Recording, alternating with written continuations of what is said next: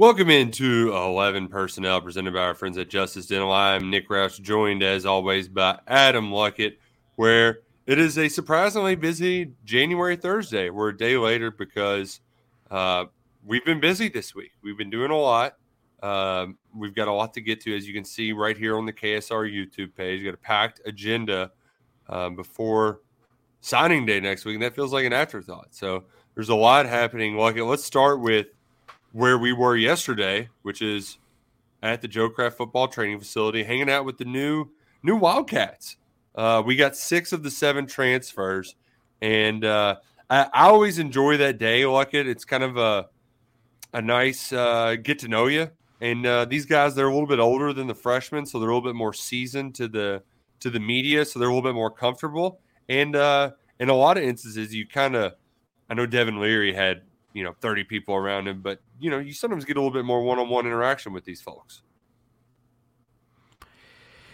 Yeah, it's just, it's nice to get, get, just talk to them, right? And just see who they are. You learn some interesting stories. I mean, you got, you had one already, Nick, uh, one of your K R C listeners got a huge shout out from J Q. Hardaway. Yeah. Yeah. Which that was wild. I don't know how many high school teachers gets called out by name in an interview, but uh, our guy Alex from Colga, he's been trying to get uh, J Q or any of his Columbus, Georgia guys up to Kentucky, and he, he, he finally made it happen.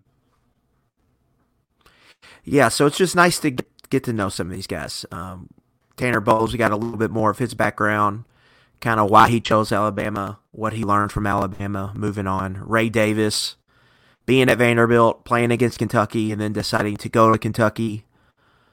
Uh, Keyshawn Silver, how he was kind of in the portal late and was looking for a place to go, ends up landing at Kentucky.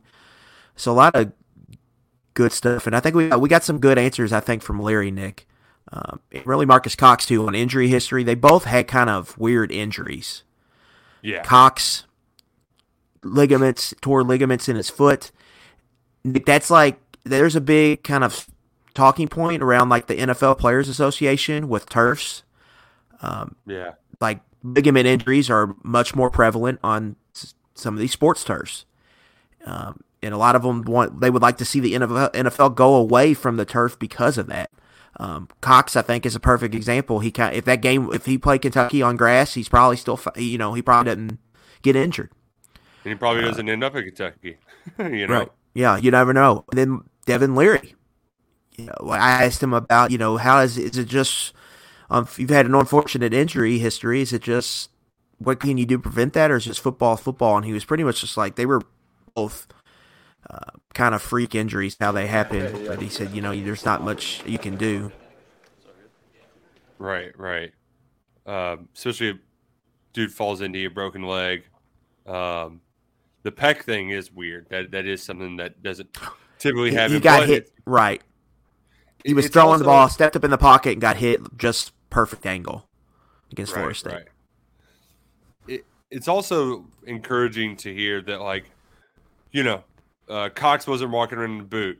Um, Devin Leary is he's not throwing, but he's working out. Uh, they both anticipate being around for spring practice, which is significant. And I also appreciated that Cox said he's he's spending as much time with Leary as possible so that he can he can get to know the guy he's trying to protect. And uh, one thing I didn't know going into this is that he has a wrestling background, which I, yeah. I know that that's, that's kind of a lost art, but it used to be the deal where if you played football and you didn't play basketball, then you wrestled because it was a good way to stay in shape.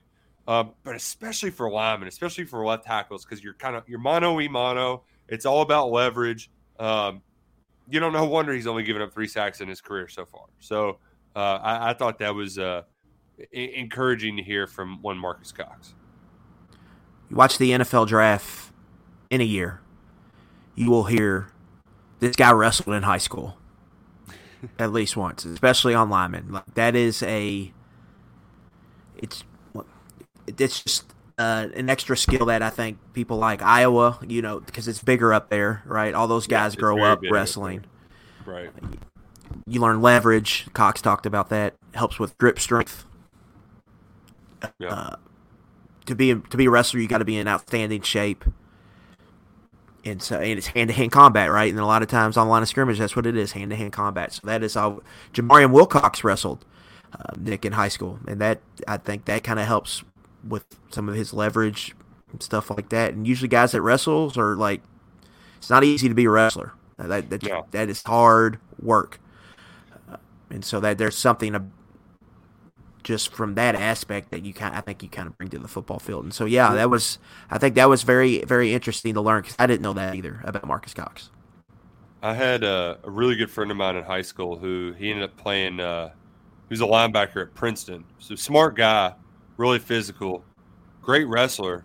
And he ended up, like, he, he, he quit wrestling because he was just like, it's so hard to get yourself so hyped up to go whoop somebody's ass every single, like the, the emotional strain from it too, you know, and, and that's kind of like being able to get up off the mat. That's where the saying comes from, uh, after you get beat, because you're, you, you can't win every one of these downs as an S E C player. So um, that, that kind of goes in, ties into what Tanner Bowles told us that, uh, you know, Liam Cohen's first priority is fixing the offensive line. Well, how do you do that? And a lot of it is come, comes from a mentality standpoint, setting the tone in the first meeting. And in that first meeting, they crowdsourced. They said, all right, everybody come up with three words. We need to come up with a mantra, uh, a, a spa- something to define us. What is it going to be? And the word they came up with is nasty. We just want to be nasty dudes that you don't want to – you're not going to take no bleep from. Uh, so – That that is certainly the talking point going in. Uh, Leary said he has all the confidence in the world in the new additions, where they all fit into place. We know Cox is going to play left tackle, but Bowles has done a little bit of everything. So so I'm not exactly sure where he's going to fit into the puzzle uh, during spring practice. Right. He said he's played every position: center, guard, tackle. He's open to, I guess, suggestions. Yeah, um, you're obviously looking at the right side when you're projecting Bowles, right guard, right tackle. What happens there? You know, you think Jagger Burton's obviously sliding over to right guard. You've got Jeremy Flax returning at right tackle. You've got DeAndre Buford returning at right tackle. Where does that kind of fit in? And that's, I think, something when spring practice opens here in March, Nick, that's one of the positions we're going to look at. How are they kind of handling that rotation? Who looks good? Who doesn't? Is Bowles mainly working at guard? Is Bowles mainly working at tackle? That's going to be something we're really focused on, because we know the left side. Left side to center. Cox. Yeah. Horsey Cox. Right cousins. There in a row. Cox cousins, yeah. Yes. So that is established. That is established. It's well, how does everything else work out there on that, that, that right side? Um, elsewhere, you mentioned Keyshawn Silver. Uh, I didn't know what to expect sizing him up, because that's part of it too. You get the look test on these guys, and the well, I'm not even going to say it politely. The the impolite way at North Carolina was he didn't succeed there because he was too fat. He wasn't in good enough shape, um, and I thought he actually looked like he was in pretty good shape. He didn't look like your jumbo nose guard. Like, he looked like a pretty right. good athlete, about six three, six four. Uh, yeah, a little, a little wide in, in the middle, but not, not really. And he even admitted, like, I, I just straight up asked him, why, why do you think it didn't work out? Because he was ranked higher than Drake May was in that recruiting class. Yeah, um, and he said some of it was mean, like the time management aspect, making the jump from high school to college, but also the uh, trying to do the, all the right things to make sure that he can prevent injuries, rehab from those injuries, and get back on the field.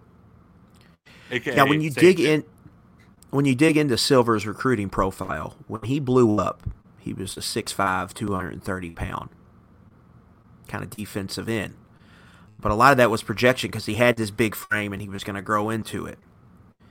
Well, and then he gets his senior year of high school canceled. North Carolina doesn't play football during the COVID year. So he dealt with that. He goes to Carolina. It's they changed coordinators. Uh, adjusting to college sounds like was an issue for him, and just yeah. kind of dealing with the workflow of being a Power Five college football player. And so it just didn't go well, and he kind of it sounded like he kind of got a little bit in the doghouse there in North Carolina. Uh, for whatever reason, looking for a change, scenery. We'll see if Kentucky can provide it. But you're right, it, he's he he's not he doesn't look overweight, I would say, would be my takeaway yeah. from that. He just yeah. looks tall with length, but he does need work on like he need, needs to add strength. I would think would say like some weight room and nutrition work, just like. Chisel out that frame. I think it's going to be the big thing. And then we got like we haven't seen this kid play. Like you can, it's hard to find tape on him at North Carolina. There's a little bit, but not much. Like you're having to watch the spring game to find any tape on him. So what does he look like as a player? Like to me, that's another thing. Spring practice. Just what does he look like on the field? How does he move? How does he strike? Because uh, that'll tell us a lot whether he can play or not. Because Kentucky at that position, that's that's the position. It's striking and hold, holding your ground. And being able to shed blocks to fill two gaps at one time. I mean, they asked their guys to two gap there a lot. And so we'll see what he looks like. Also on that look test, Nick, J Q. Hardaway, to me, really passed it. Yeah. It's a guy, I think he's a legit six two, very long arms.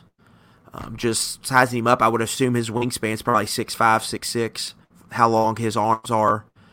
Um, And in a zone-heavy scheme, that's kind of what you want. And that, that's kind of what we've seen Kentucky zone in on here at cornerback. Uh, big it's body. A guy they want, right, big body with length. That's what they want. And this is a kid, Nick, last year. Just Cincinnati's recent success at cornerback is pretty damn good. We all know Sauce Gardner, uh, but but they've had they've had a couple others, and they, their corners were good last year up there. Now, and Hardaway played a little bit for them. So he's coming in. Like Kentucky needs him to be a starter, I think. Um, he's going to have a competition, I think, with Jansen Dunn to start opposite Andrew Phillips. Uh, but if he can solidify one of those spots, that uh, that's going to be big, I think, for the defense. And he looks the part, and he's got three years of eligibility left. Yeah, and we didn't get to speak to the guy that he's going to be competing against, Jansen Dunn. He had a family thing come up. We'll get to speak with him shortly, but between him, uh, between Dunn Hardaway and Avery Stewart, or yeah, Dunn Hardaway and Avery Stewart, Hardaway has the most in-game college experience. I think that gives him a leg up. You know, he's also there right now, um, and he, for only being you know nineteen or whatever, you know, a, a second-year player, he did have the at least maturity in front of a group of strangers to not be too intimidated, because we were supposed to be talking to Devin Leary and Hardaway stepped up, and there wasn't, you know, he he didn't crumble under pressure. I don't know how much you can use that as an indictment under interview performance, but he was certainly comfortable in his own shoes up there. Uh, not as comfortable as Ray Davis though. That dude, that dude's like Vince Marrow in front of a crowd, right? Like if going out to comedy off Broadway, you need an opener. Have Ray Davis warm up the room. He'll get him going. Yeah, I, I did like Ray Davis's answer about just being himself. Like he's not Benny Snell, he's not Chris Rodriguez, and he's his running style is a lot different than them. I mean, he's both they're both kind of all three of those guys are kind of bigger tailbacks, but Davis isn't necessarily running over people on tape a la Chris and Benny. It's a lot of kind of bend on contact, move, twist his body, and fall forward. He's a different. He's going to be a different player, and I don't think Kentucky's going to ask him to be a bell cow like they asked Snell and Rodriguez. Uh, but I, I do think that shows a lot of maturity on his part that he's got to just come in and be him and do right, he right. be the type of player he is. Um, and that's what Kentucky needs him to be. I don't think they're going to ask him to be a total full-on bell cow. But when it's third and two, they need him to go in there and gain, gain three yards. Right, and to do his job. And I think that he showed a lot of maturity, I think, in that way. Um, and he did. I mean, he was a very well-spoken young man, held court in a good way. You could see him kind of gelling on a team real real quick just from our little ten, fifteen-minute interaction with him. Yeah. Uh, yeah. It sounded like him and Leary have kind of formed a relationship already. And so you could see him, I think, pretty quickly becoming a pretty good member of the football team, and I wouldn't be surprised if he's probably going to play. I would assume Davis, we'll see how his career goes, but he could come back next year. He could be a two-year player here. I wouldn't be surprised if he ends up a captain. Just, you know, I'm just basing it off that, but just kind of his background and everything, it seems like he's going to be a pretty good locker room guy. Yeah, and he, um, he said too, Vanderbilt's hard.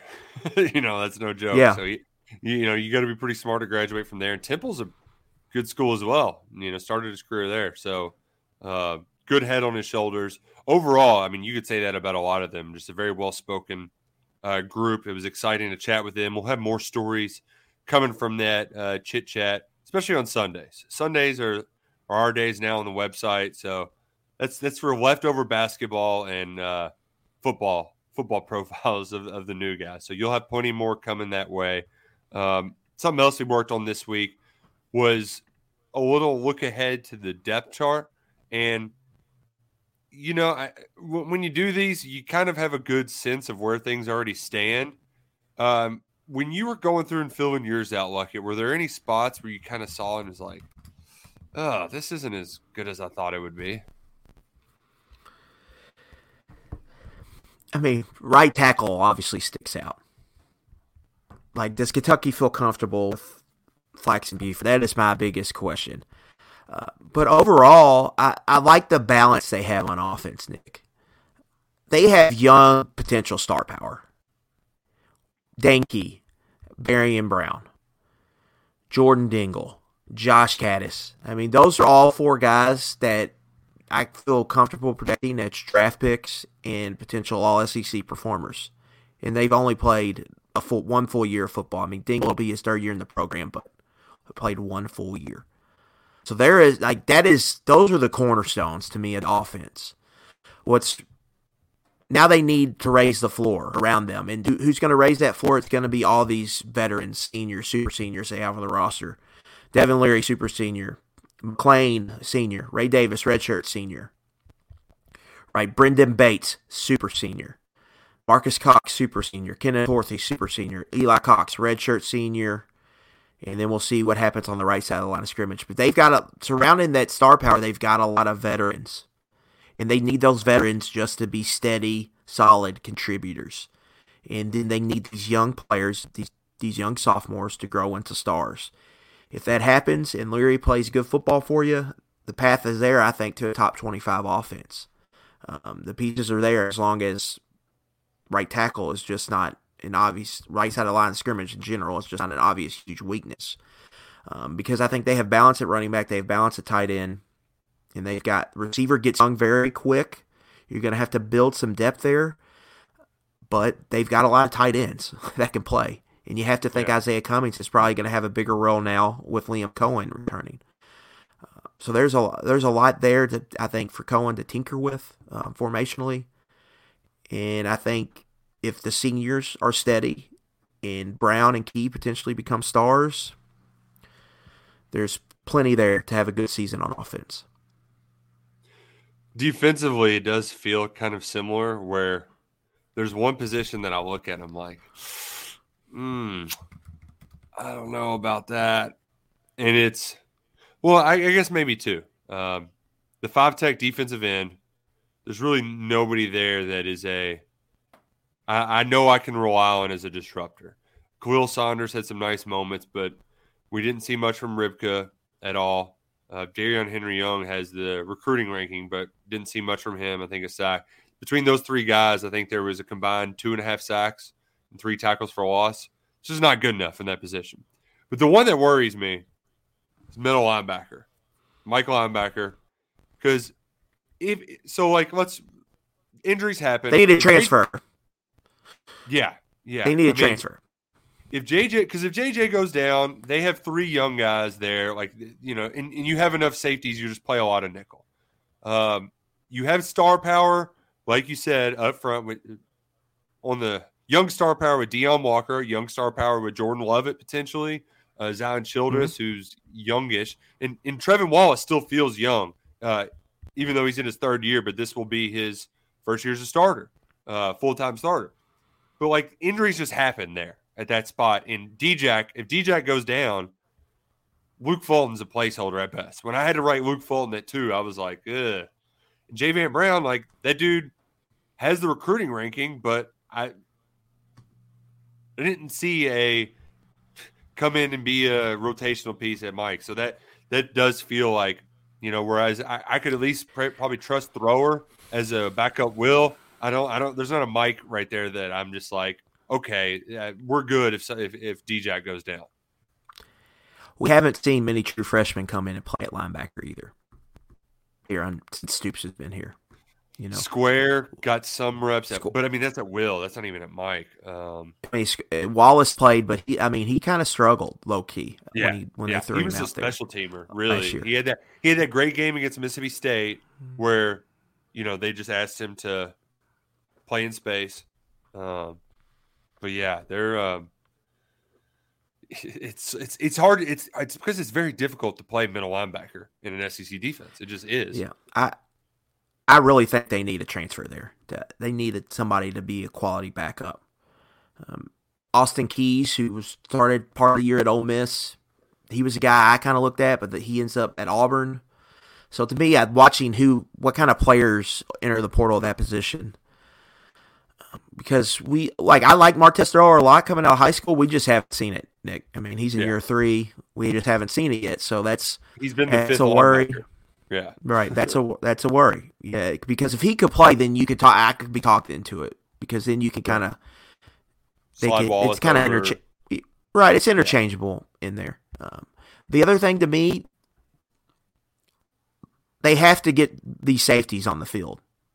They've just got a lot of like safety nickel tweeners type, and Vito, so I think it's gonna Geiger. Right. Vito, Alex Safari, all of that. Those guys have to play, and so I think it's gonna be one outside line, one traditional edge. Uh, so J J Weaver's gonna hold that down, and then you're gonna have I think Keaton Wade and Tyrese Fearbury kind of rotating in, and then safety. They're overall they're just really in a strong spot. I think with Geiger, Childress, Lovett to, for two spots. Um, I think that's a good mix there, and that's part of the reason I think Kobe Alpert transferred.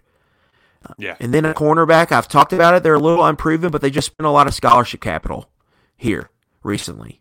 Like these guys, we need to see the recruit and develop. We need to see the develop part here. I like we want to see Andrew Phillips, see if he can take the next step and see what they can do with Hardaway, Dunn, and if they can get a Stewart or Nasir Addison on the field early. Talked about how we haven't seen a lot of middle linebackers play early, but cornerback's a little different. Um, I know Nasir Addison is the player the staff loves, even though he's one of their lower-ranked recruits. Stewart kind of fits the mold for what I think they want out there. And so we just need to see the development part there at cornerback. They have enough bodies there. Uh, they need to have some of those bodies become players. Uh, speaking of um, cornerbacks, uh, the Davison Igbinosin is uh, transferring from Ole Miss to Tennessee. I yeah. think you all remember him from the recruiting trail. Kentucky was kind of the runner-up in that one, but uh, Katz got active in the portal before he jumped in, which it was weird that – did you see – he was one of like four guys that jumped in on the last day that it was open. Really bizarre. I don't know what, what was behind that strategy, but – Yeah, I don't know what K- Kentucky's interest was at all there, but there they there's a hard like – The, can- the semester starts and the Kentucky has like seven to ten days for, with the ad it's drop. Five. It's only five. It's, it's five on a Monday and that Friday, which is and then for my ridiculous. Under- I, my understanding, it's a hard cap once that hits. Yeah, can't get anybody in. I think other schools have a little bit more leeway with that, especially if you already have college credits.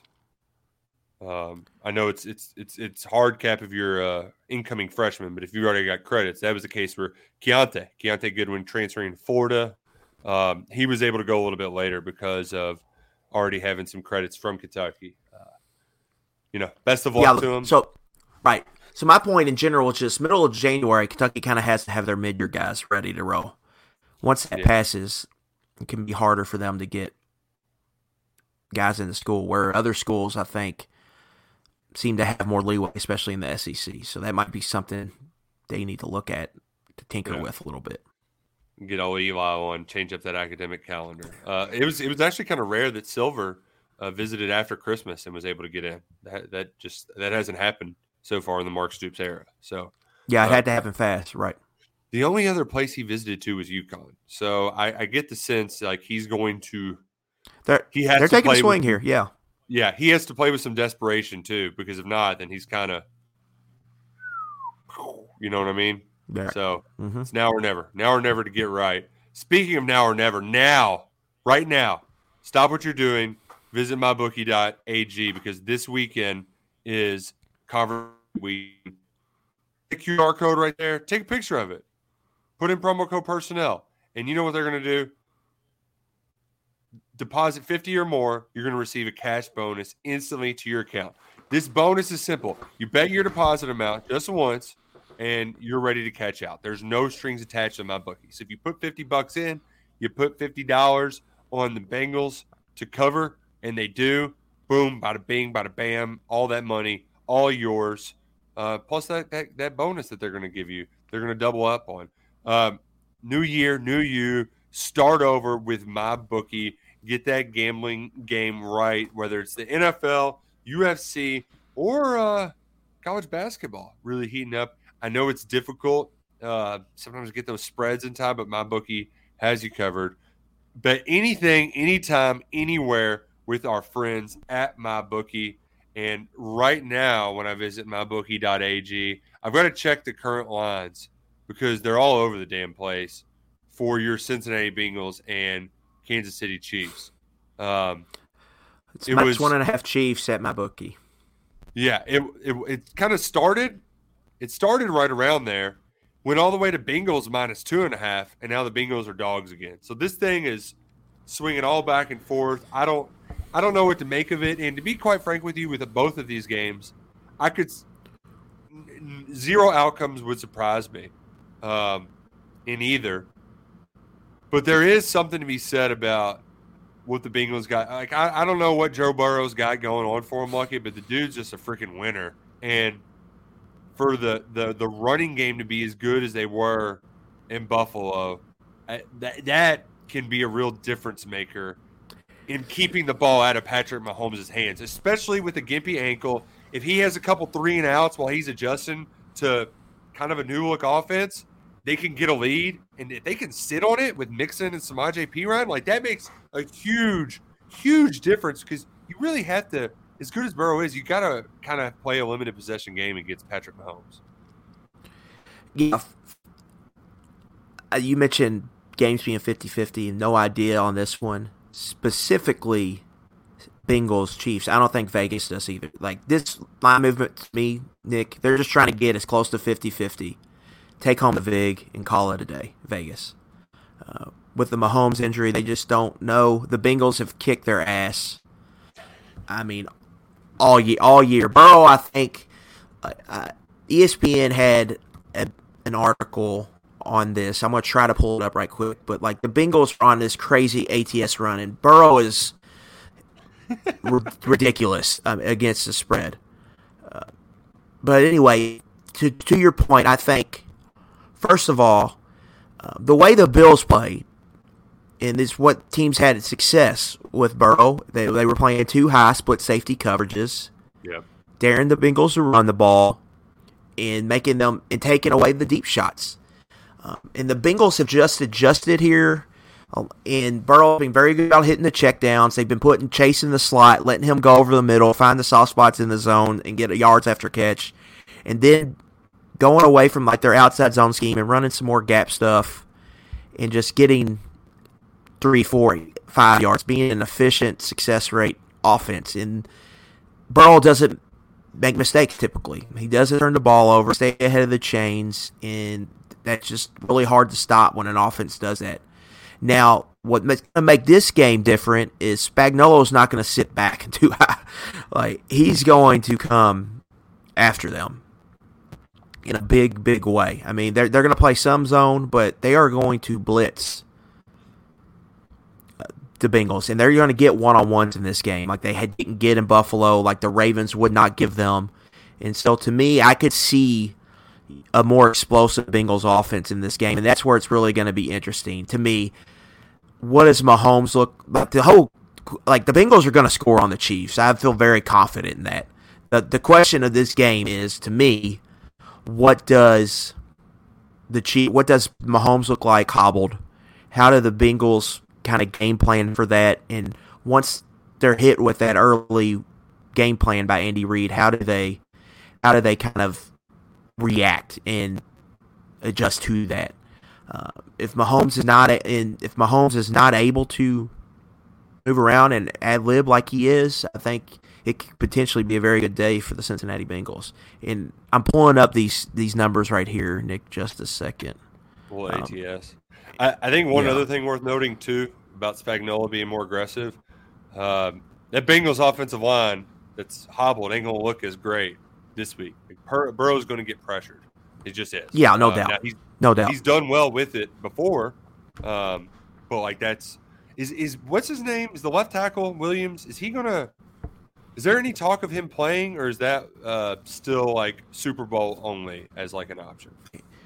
He did not practice today. It doesn't look like him or Kappa will play, but my hunch is if, if they the Bengals make the Super Bowl, I think they'll both be available. Okay, because that'd be at least a month for Williams, uh, and what? Yeah, it would be a month Kappa? for Cap. It'd be yeah, it'd be like a over. It'd be right at a month for Kappa, and I think it would be three to four weeks for Williams. Yeah, yeah, um, I, yeah. Burrow has covered nine straight games as an underdog, Nick, with the Bengals. He's five and zero A T S. It's a playoff underdog. Well, and for me, I bet against Burrow. Um, until I didn't last year in the Super Bowl, and like I, I, I can't, I can't figure out the good times to put my bookie money on Joe Burrow. So like in this one, I, I don't know what I'm gonna do. Maybe I might play uh, some props out there. Um, I, I just, I, I also gotta wait till like the day of too for like receptions and stuff like that because those are those tend to be my favorite. Um, and those uh, typically yeah. go up later on. Yeah. Are you? Yeah, I've got. A Bengals fan, I've got though, are you? Are you? I've got some more here. There. Okay, hit hit me with something. Let's see here. Uh, pulling it up right here. The Chiefs have the worst against the spread record in the N F L this year. Oh wow. Uh, the Bengals are twenty-one and five A T S in their past twenty-six games, uh, including thirteen and five A T S this season, second best, and twenty-seven and twelve A T S since the start of last season. Cincinnati is nineteen and one A T S in its past twenty games with not laying at least seven points. Um, Burrow is eighteen and one. Um, Bengals have covered five straight road games, eight and two A T S on the road this season. Burrow is five, like I just told this, he's three and out outright against Mahomes. Everybody knows this. Um, Kansas City was two and eleven against the spread against A F C teams. They're also oh and four with extra rest, so they're going to get the extra rest this week because they played Saturday uh, last week. I mean, just... There is a lot there where the trends heavily, heavily, I think, um, lean towards Cincinnati this week if you're if you're into that. And so that's but just something you, to keep in mind. Are you feeling confident, though, as a Bengals fan? Are you more or less confident than you were, um, I don't know, going into Buffalo? Because that was that was that game felt like it had an equally high amount of stakes, even though a Super Bowl berth wasn't on the line.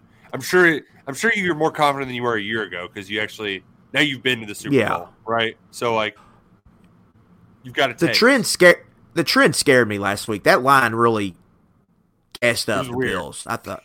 yeah, that was a weird and one. So I, and I was like, man, I don't know. And then the, the Bengals just handed Vegas their ass again uh, in that game. Uh, so, I mean, like, they've got Burrow in – Like, they're riding, like, just a hot hand. You know, the defense is playing, I think, probably a little over its head right now. The offensive line will be a different challenge, but I do think with the Chiefs, they've really got two guys. With Chris Jones is number one, the guy you got to stop. Yeah. And then Frank Clark on the outside, who hasn't had a great year. But the real thing with the Chiefs is just picking up their pressure packages, like what Spagnuolo's going to send. Um, and if they can do that, they've been – I think they could be in good shape. They've been really good with Ted Karras this year at center, who they picked up in free agency. It's been awesome just with their kind of setting up their protection schemes. Uh, if they can do that, take care of them, yeah, I think it's going to be a good day. I like the Bengals matchups on the outside. I just do, you know, with the receiver, and Hurst has been big as they've kind of adjusted to defeating two high coverages.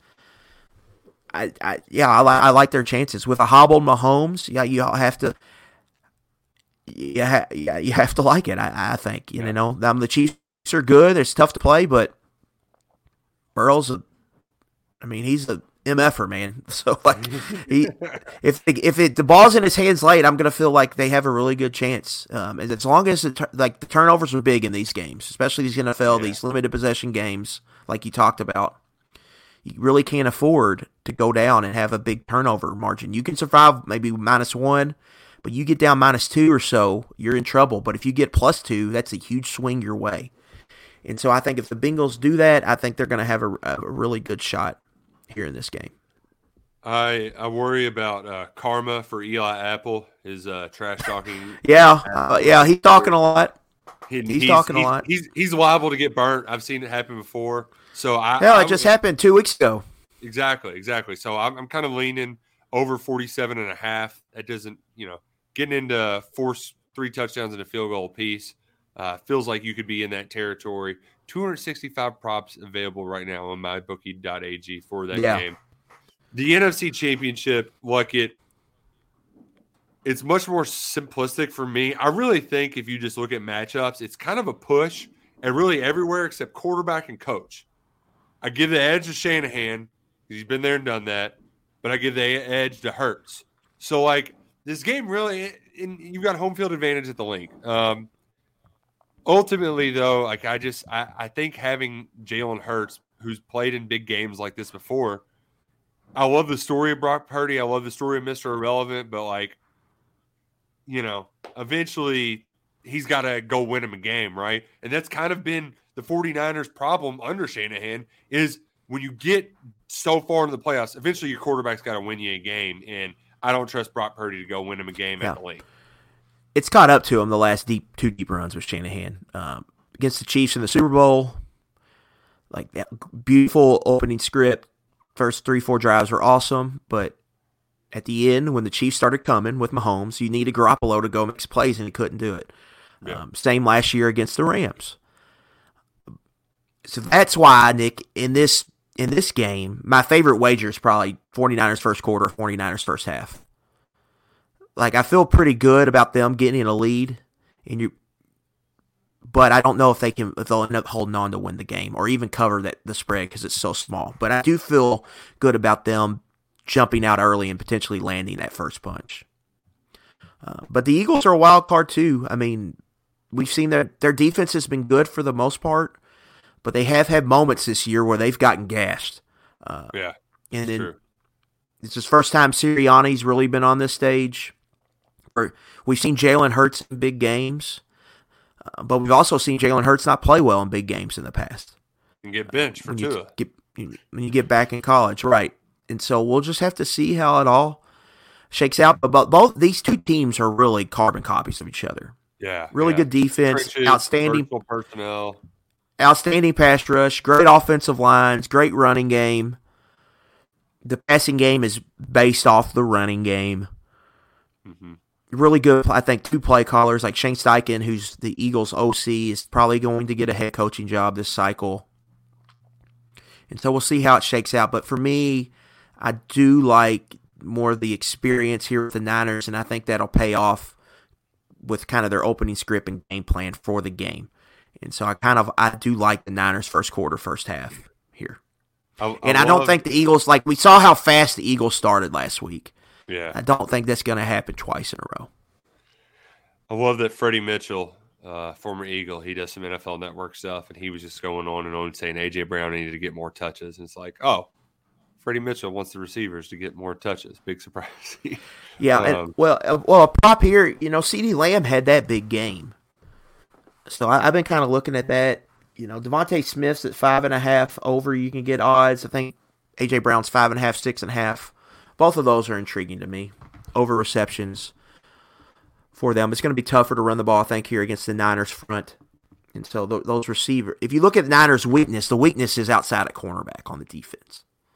Um, and so I think you could, if you're looking for a prop to play, I like, I like either one of those overs, uh, Devontae Smith or A J. Brown. Receptions, either way, that is. Our last big, great N F L Sunday. Uh, ideal times, uh, you get – three o'clock to dinner, you eat first half, put the kids down. Hopefully they go down quick. and then you get the second half after bedtime. So it's a nice, nice. This is the one time we have the advantage over the West Coast, I feel like. Yeah, yeah. West Coast is noon, three thirty. It's like a, it's just a like it's what our usual N F L Sunday is. Exactly. We get the, we get we don't have to jump into it right away. We can have our day started a little bit. You get the three, you get the six thirty. The game ends at nine thirty ten. It's perfect ending time. A K A we can write all of our posts, so we don't have to sit behind right. a computer for, for the entire game. But they make Sunday. Up for it for the Super Bowl because they like the three o'clock Super Bowl start is just perfect. I feel like it would them. be, but wait until six thirty. You can just go to a party. You got three. Yeah. You can you can actually enjoy the game at the Super Bowl party. Then, then you can go home and you can wind down at home. Where us, like usually every time we go to a Super Bowl party, Taylor wants to leave at like halftime. Yeah, the game ends. Yeah. It always ends later than you think it ends. Yeah, and then you're like, and then the next day you're like, oh man, that that was. I'm more tired than I thought I was going to be every year. I'm yeah. more tired than I thought I was going to be on Super Bowl Monday every year. Oh, well, we, we spent some time talking about the professional ranks. Let's go back down to the high school ranks where Kentucky opened up its twenty twenty-four recruiting class by nailing a commitment. Hayes Johnson committed th- this morning at his high school, Taylor County, uh, decked out with dudes in mullets who were shirtless, uh, painted up uh, in U K. He picked the Cats over Tennessee, Baylor, Louisville, and Michigan State. Considered uh, by many recruiting services as the top player in the state of Kentucky. Uh, an ideal time to get your first one on the board. Uh, they have uh, Junior Day this weekend. That will be a big recruiting weekend. Now you've got one on the board. You can kind of say, here's here's kind of what we're working towards. Um, he also might not be the – they're also working on a lineman from Simon Kenton as well. And look it for me, I, I just you can never talk me off of or talk me out of taking uh, an offensive lineman from Kentucky because the Cats have such a good track record with these guys from the Commonwealth. Uh, they're not all going to be Drake Jacksons or Landon Youngs, but you know you you can be fine as a Mason Wolf or an Austin Dotson too, as a rotational piece that comes in for a couple years and is a solid run blocker. So. Uh, Worst case mm-hmm. scenario, I feel like that's in the cards for Hayes Johnson, a lifelong uh, Kentucky fan that will be a Wildcat uh, following his senior season at Taylor County this fall. Yeah, I think there's a lot to like here. Obviously, the in-state aspect, you get an early, nice in-state recruiting win to start your class. Get a little momentum before this huge Junior Day, right? You've got this a bunch of kids coming in Saturday. Get a nice little bump here, I think. Um, and Johnson, he just seems like we talked about that nastiness, playing with an edge, chip, being a little salty. Uh, he fits kind of that that culture, I think, what they want. You turn on the tape, good punch, good run blocker, good drive blocker, north-south, linear, punisher at the line of scrimmage. Plays with a good base, finishes blocks really well.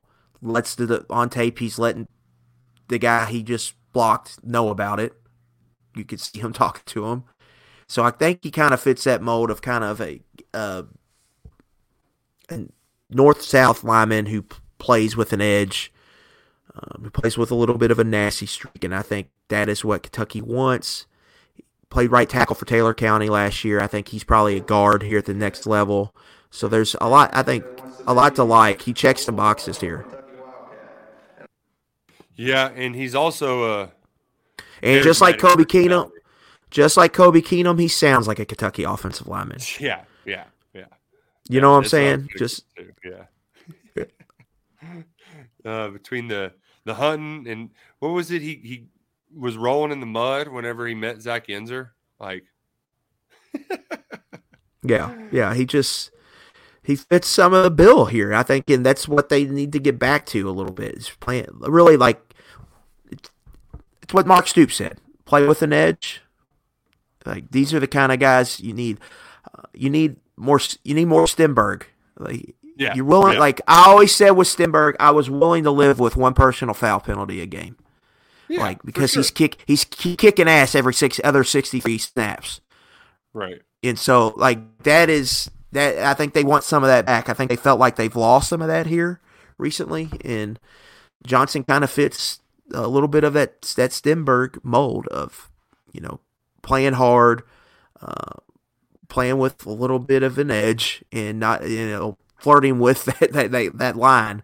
Um, but you don't have to question his effort or physicality level ever. And we heard Cohen talk about that, how when he was first here, you never had to worry about that, that group not playing well or playing physical, or if something went wrong, he could always count on they had they were policing it themselves. Yeah. yeah. And I th- that went away last year, and that's something they have to get back. They got to get back to it. He can play a significant role in it. Uh, a charismatic character, as I said, entertaining, behind the mic. You can hear all of his interview and watch all of his commitment ceremony on the K S R YouTube page. Um, but we mentioned that this weekend is a big recruiting weekend. He'll be up there. Hayes Johnson will be up there, as well as um, some talented quarterbacks. Uh, right. Cutter Boley, we know plenty about him.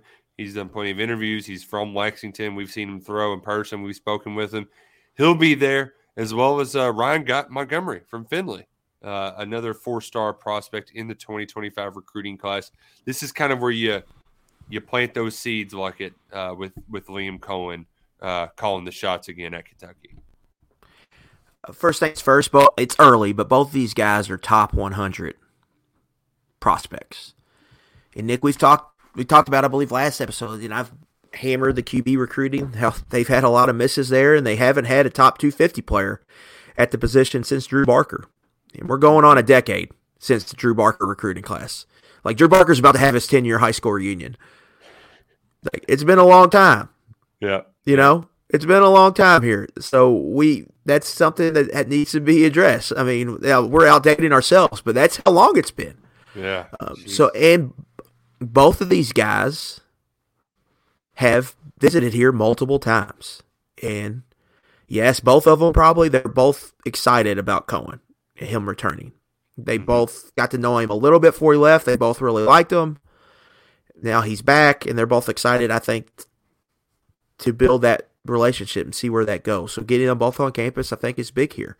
Ryan Montgomery, his brother, just was in this last class as an offensive lineman, is committed to Ohio State. This is the that's the big one here. If he if yeah. Ohio State offers, it's probably the door shut. Yeah, probably slammed shut.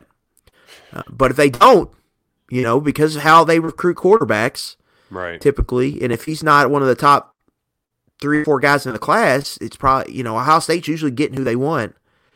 Then it becomes a guy that I think Kentucky could really, really get. But at the same time, Boley is in your backyard. He plays high school football with Tim Couch's son. That's a guy, like, you have to, you know, really, you need to Tim. get if you think he can play. Yeah, Tim. Come on, take this guy golfing for a minute or something. Yeah, uh, yeah. But yeah, but yeah, like uh, both of these guys are. This doesn't typically happen where you have guys of this caliber. We see, we'll see how their de- their careers develop. Like, I don't want to crown them too early because they, they still aren't juniors in high school yet. Right, right, right. But that these are guys that that typ- that Kentucky has better than their typical chance with. Like, they have a really good shot landing ball. Like, for both of these guys, Nick, the ball is in the fairway, right? Like, you didn't have to drive it off the tee. It's already in the fairway. Now you need to hit an approach shot and go make a putt. Well, man, you're asking can they can they, can they can can they do it? I'm in the sand, buddy. Sorry. Yeah, but this is a this is a this is that you know I'm just just use that analogy. This can, can oh, they no, finish? I mean, can they dude, finish? I, I'm not sticking it on the green. I hope Liam is much better in his short game than I am. Because uh, I'm getting out that pitching wedge and sending it to Kingdom Come. But I, I hear what you're saying, though. You you already you're further ahead than what you typically are um, because of the infrastructure and the people you have in place. And here's the other part too, like it that we got to be practical about. You know, if you're lucky to get three years with Cohen, this might be your one. Like, this is your chance to get a Cohen guy. Have him with a year on him, and by the time Cohen's out, you still have your quarterback. Right. You know, one hundred percent. Like, that's that's why it's huge to get something now for the future, uh, not just to deal with uh, in the immediate. It's not only the bump you would get, too, if you get a quarterback of this caliber. right. committed early with your class. I mean, you're going to get it. If you get one of these guys, lock them in, you're going to have a top twenty-five class. And you're going to get back on track in that, in that aspect. That's big. Talk to a Boley potentially moving up. I, I know that, that that could happen. Not sure, but he could move up to twenty twenty-four. Yeah, so. we'll see We'll see how that all shakes out, right? Something to keep in mind. Uh, the the last bit of news we got this week before we get out of here. Luckett, no spring game. And with spring games, this one's canceled because they're re- reinstalling the turf. You need new turf. We talked about the turf monster they got, Marcus Cox. It's, it's old. They put it in when the stadium got renovated in twenty fifteen. Seven years is it? That, that's the shelf life. Um, first off, you could. There's other times to install the turf. Secondly, I, I know you don't like playing these spring games and showing off anything more, but there's just something about being able to have stats. Like, they're going to open up one practice, maybe two, for us to watch, but there's something about having stats, having a scoreboard, say they scored a touchdown. It's just, it just, it makes our jobs a lot easier too. And it's fun having something in April to look forward to.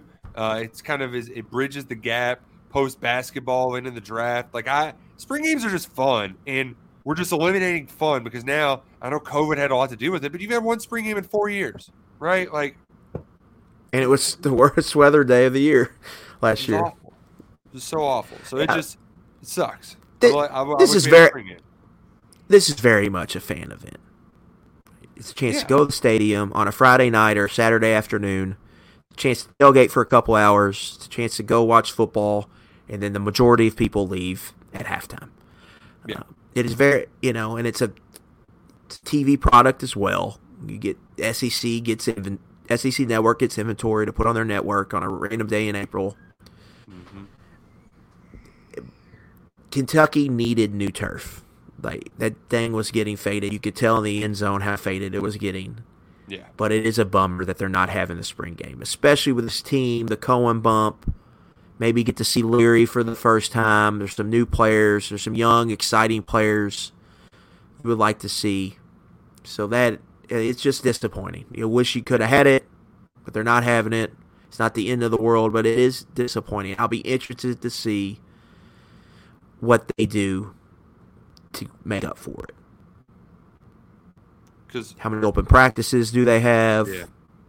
What do they do here? At the open practice, do they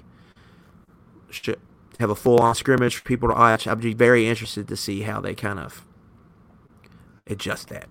And that that is barely my, my big takeaway. Um, typically, a lot of not a lot of people go to the spring game, Nick. It is a lot of – it's more a Lexington-only crowd, and it's a lot of more of so diehards, I would say. Or tailgate diehards, depending weather. Uh, but it is very much a fan. It, it's kind of you're giving something to the fans, I think, typically. You let them come to the game for free, come and get to watch a couple hours of football. And so it just it just stinks from that aspect. But, again, they do need new turf. And this is what stinks about football. Like, if this was at Rupp, they could just go play at Memorial or go play at a random high school gym. Yeah, yeah. You can't really do – I mean, would you go down to Douglas and play – I mean, how many seats does Douglas hold? It's yeah. It's just not – I don't think that's practical. And so that's, yeah. where, I think, where it really stinks. That could they go and play at E K U? Too. Right. Like, there's one hundred thirty they, right. people. Like it, it, because the walk-ons are all going to play. We had the kid from uh, so Danville last year that caught – Boyle County caught the touchdown to the backfield. Cole Lander. Yeah, yeah. So, like – you know, like it, it, it's a huge operation. So to pick up all that and move for a scrimmage that you're is a half-ass scrimmage to begin with, you know, it's just it's a bummer. It's a bummer, as we said. Uh, but we're not going to end with a bummer though. one hundred days till Derby, like it. All right, it's heating up. It's heating up. We're getting fired up here in the South End of Louisville. Already got a winner in the Derby League. LeCompte, Instant Coffee, Brad Coxer. It's uh, springtime. It's right around the corner. Even though it's a cold day today, uh, we're going to get some playoff football this weekend. Uh, signing day on Wednesday. Uh, maybe Woo Spencer. Maybe nobody. We'll see. Uh, that's basically I'm flipping a coin. Louisville or Kentucky. That's what that feels like right now. Um, but we'll see. We might be having a commitment to talk about on Wednesday. But uh, until then, it's been a pleasure talking with you again, Luckett. Uh, hang around next week. We'll be live. We're going to do it live next week. Screw all this other stuff. We're going back to live. We'll see y'all then on eleven personnel. Hoo day.